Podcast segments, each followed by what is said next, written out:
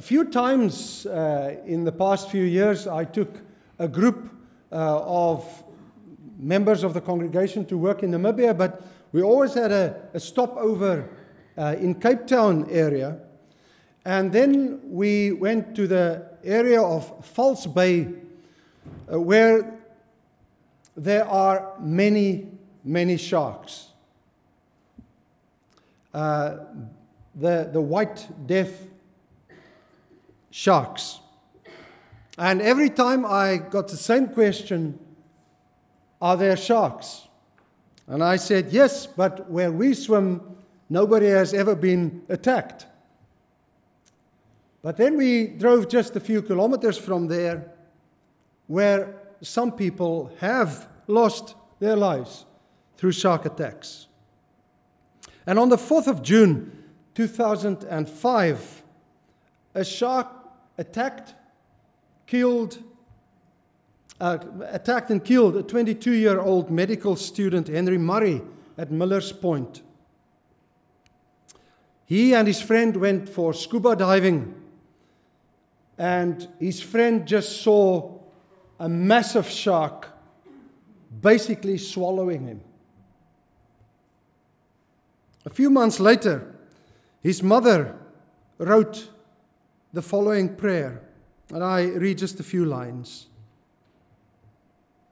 Lord, I want you to know about my pain. I don't understand why my happy and cheerful child had to die.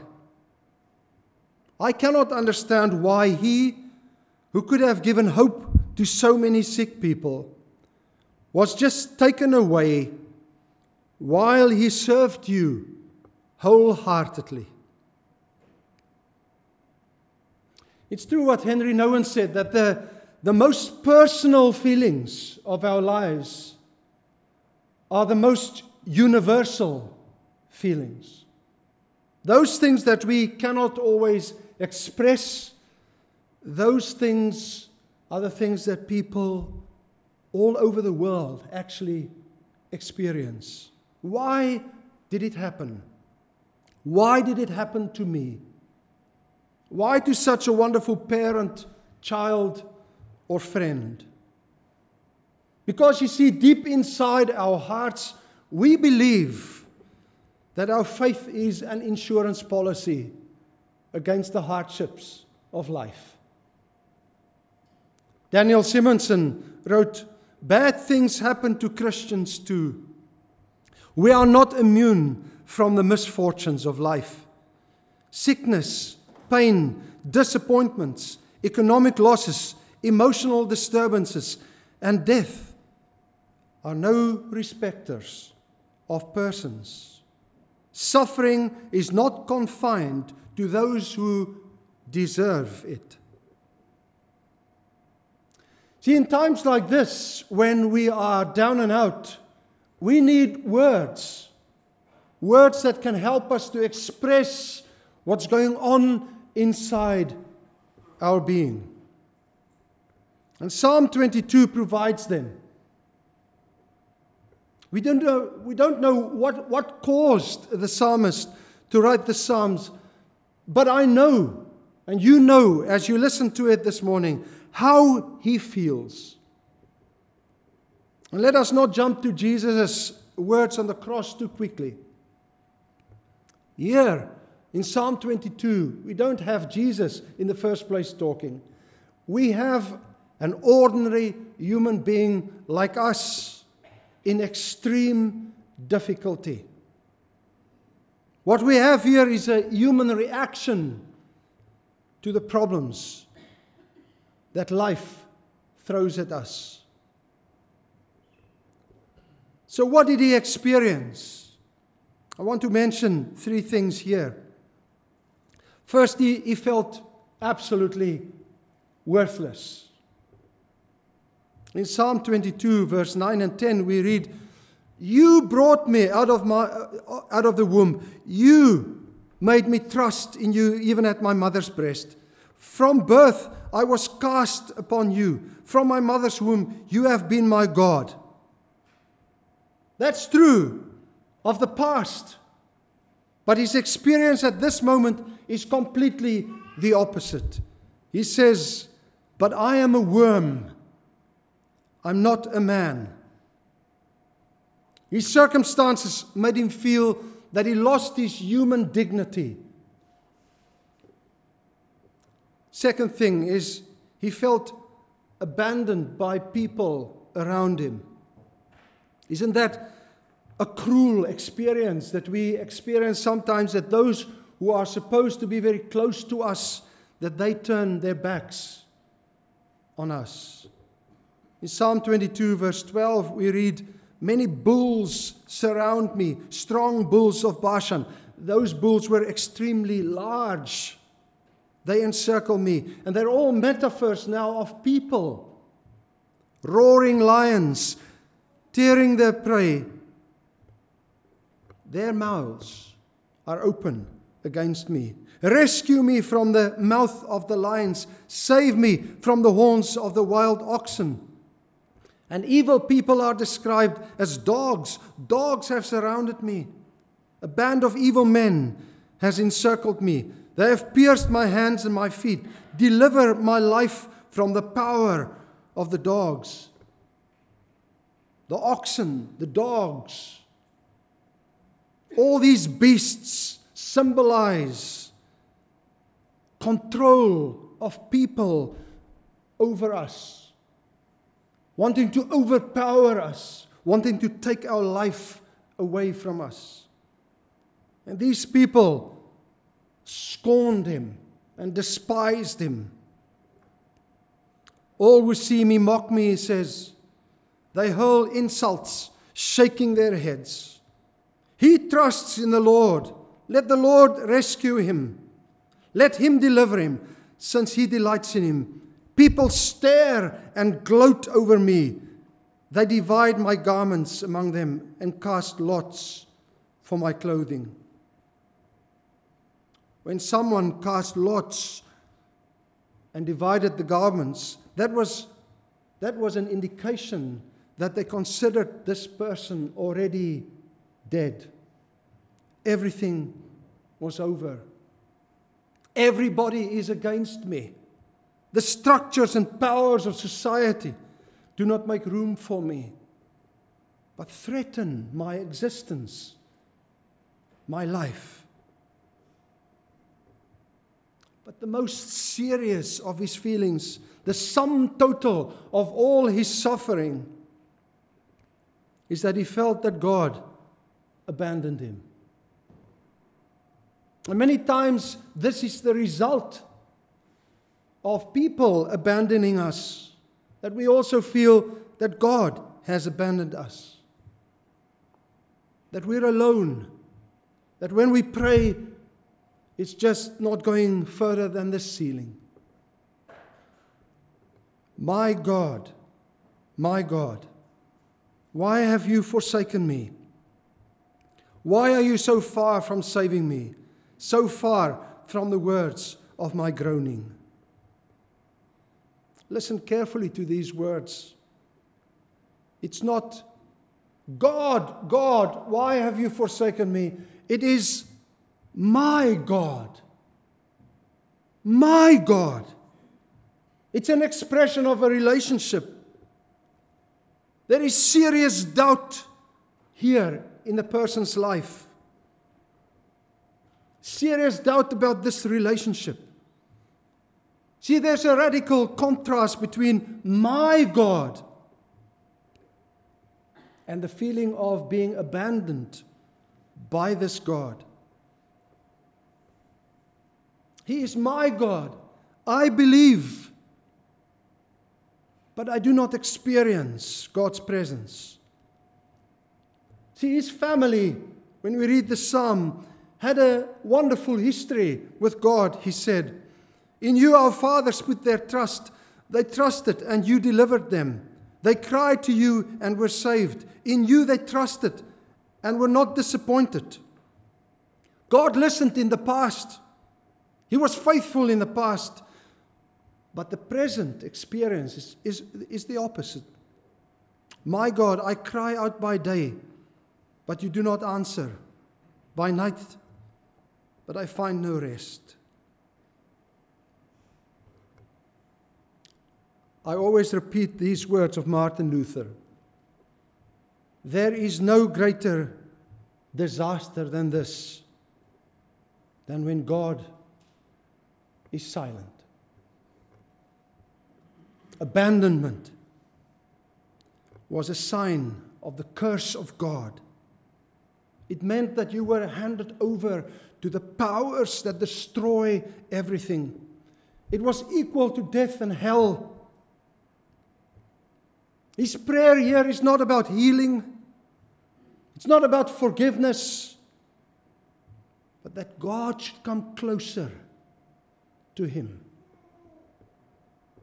In the 16th century, John Donne wrote, "When all is done, the hell of hells, the torment of torments, is the everlasting absence of God. To fall out of the hands of the living God is a horror beyond our expression, beyond our imagination." There are people that believe that Christians shouldn't be depressed, that Christians shouldn't have mental illness, that Christians shouldn't feel that they're abandoned by God. That's a lie of the devil. It's not true. Christians sometimes go through the darkest times. And Christians need Christians to help them through that. Abandoned by God, abandoned by people, worthless. That's how he feels. And look at the effect in his life. He says, "I'm poured out like water, and all my bones are out of joint." It means he's tired. He cannot go on. "My heart has turned to wax. It has melted away within me." He feels hopeless. "My strength is dried up like a potsherd, and my tongue sticks to the roof of my mouth." We all know that feeling when you're anxious, when your tongue is dry, when your mouth is dry. "You lay me in the dust of death. I can count all my bones because I'm deteriorating. I'm falling apart, Lord." I'm sure that many of us can identify with feelings like this. In his book, A Grief Observed, C.S. Lewis writes about this feeling after the death of his wife. He says, "Meanwhile, where is God? When you are happy, so happy that you have no sense of needing him, so happy that you are tempted to feel his claims upon you as an interruption. If you remember yourself and turn to him with gratitude and praise, you will be, or so it feels, welcomed with open arms.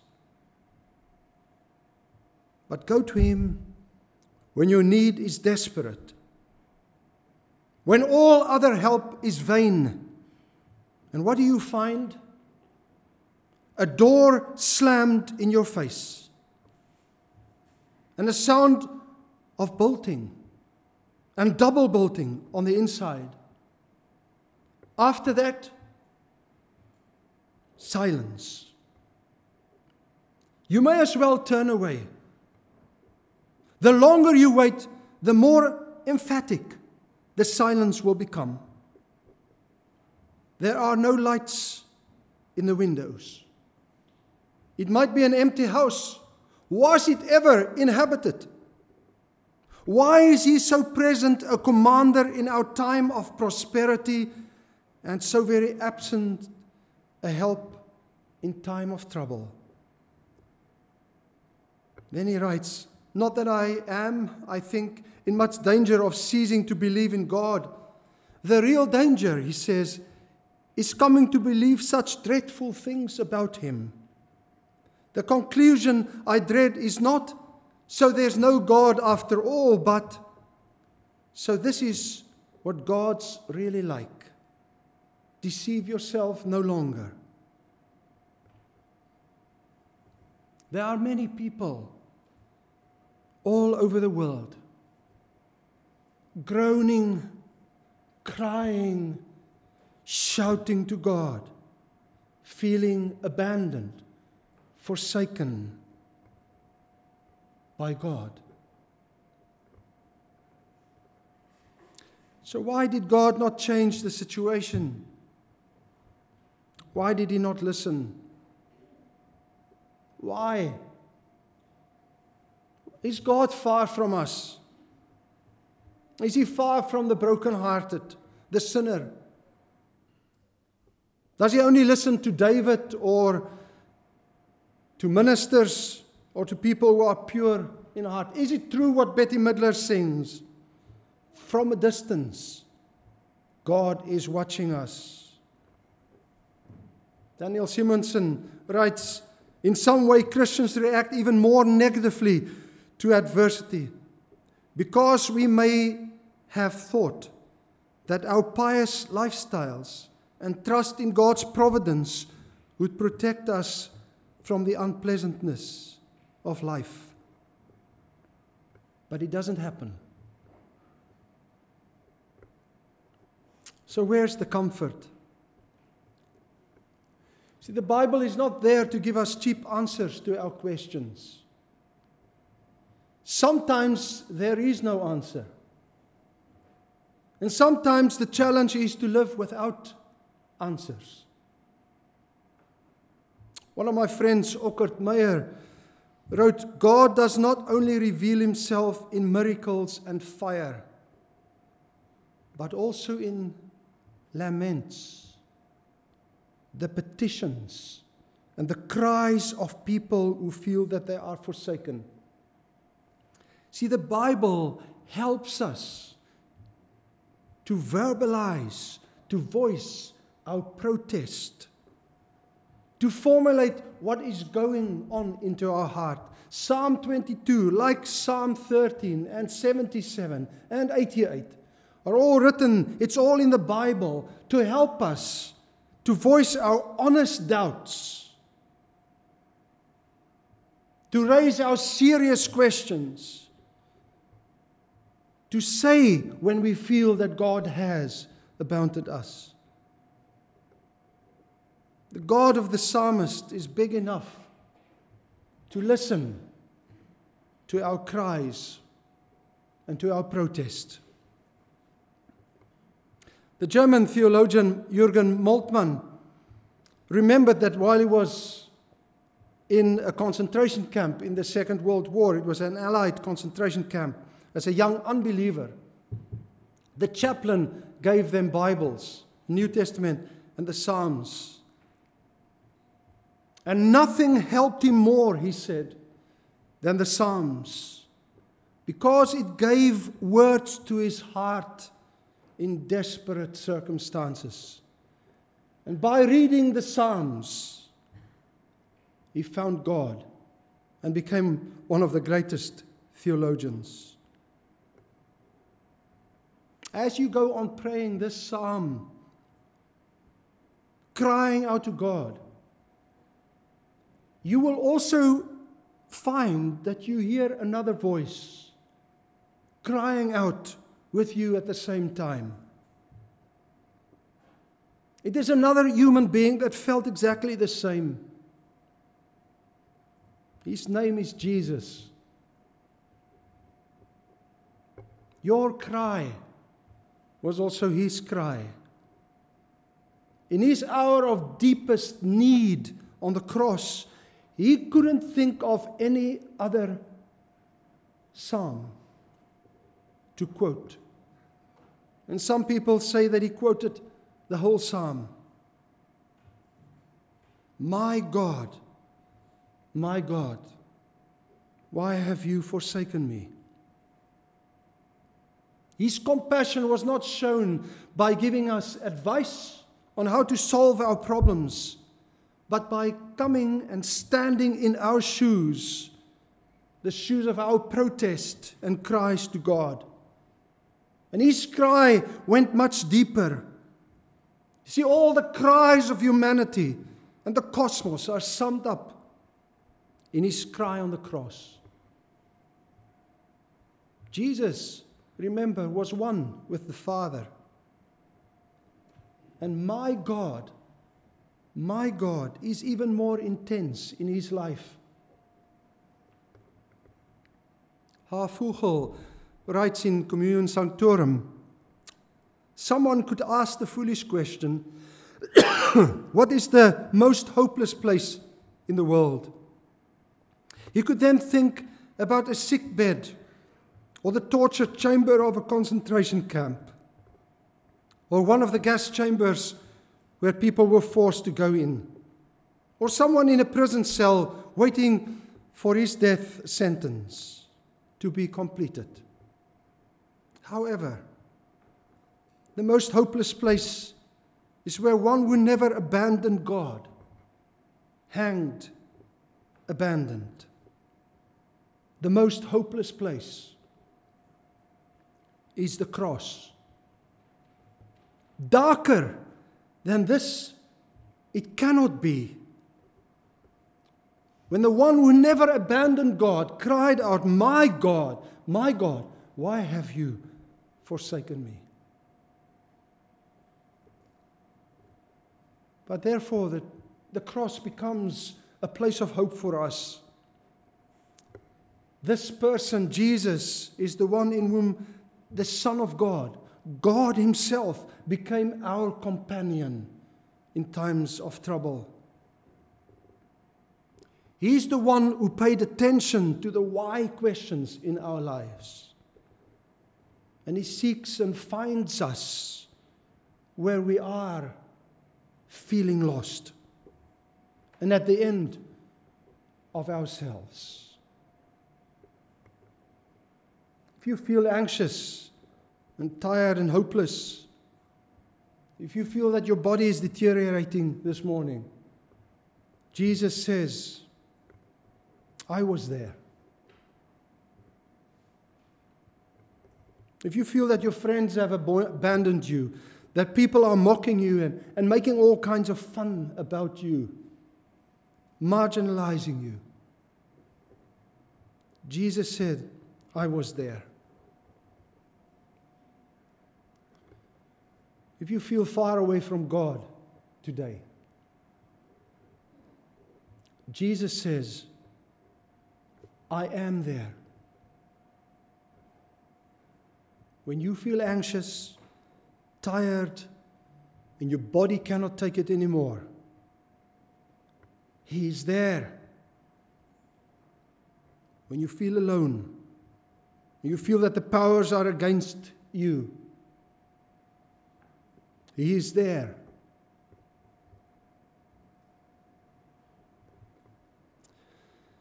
I've told this story before, but I think it's very appropriate here. There is a legend of from the Cherokee Indian population. It's a rite of passage.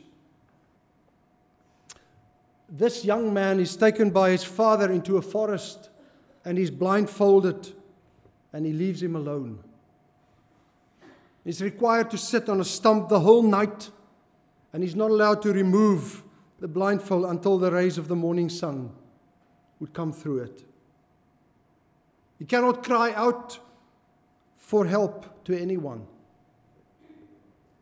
And obviously the boy is terrified. He can hear all the kinds of noises. Wild beasts must surely be all around him. And you know what's going on in our mind when we're in the dark? We see more things and more things. When we hear the wind and the rain on the roofs at night and we cannot sleep, and we feel alone. This boy had to sit through all these noises. And finally, after a horrific night, the sun appeared and he removed the blindfold.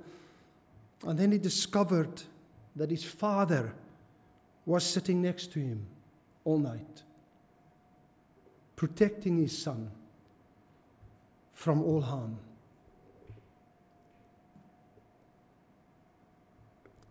The psalmist does not cry out against God,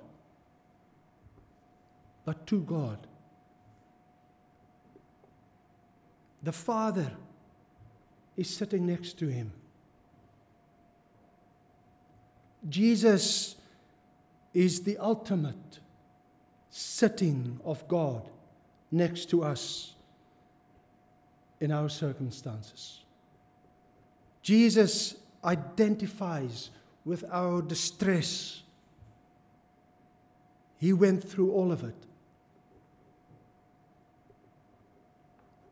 He doesn't give solutions. He gives himself. That is the ultimate solution.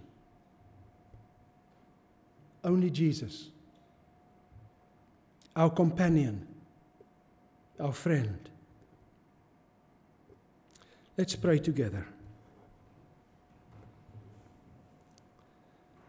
Father, you know the dark nights of our lives. Many of us sitting here this morning are desperate. You know our circumstances. You know our needs. Maybe it's financial. Maybe it's other worries about our children or grandchildren. Maybe it's about our mental state. Maybe it's our struggle with depression for many, many years. Maybe it's just that we don't have any vision for the future. Father, thank you that you understand. Thank you, Jesus, that you understand. Thank you that you have solidarity with us, that you became one of us. And thank you that through the dark nights of our lives, our Father is sitting next to us. And even if we go through the valley of the shadow of death, we don't have to fear any evil, for you are with us.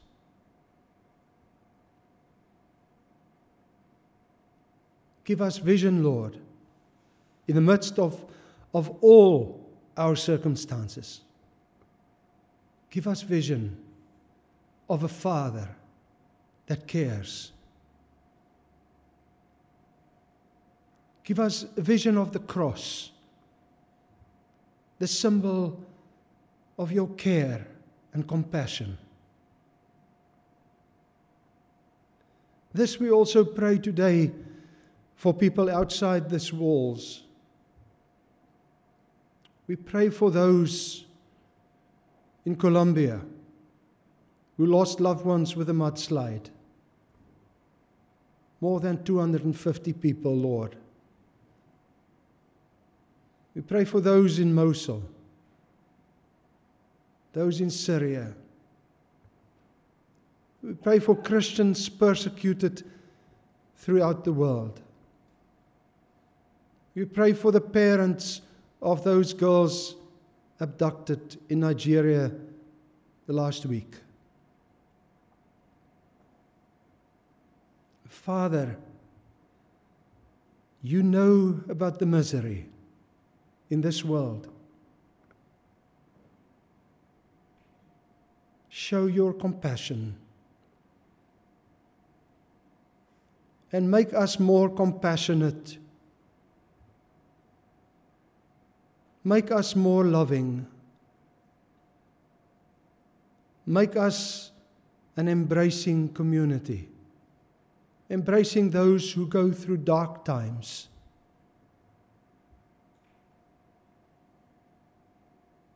And help us, Lord, also that when we go through dark times, to trust our fellow Christians when they want to help.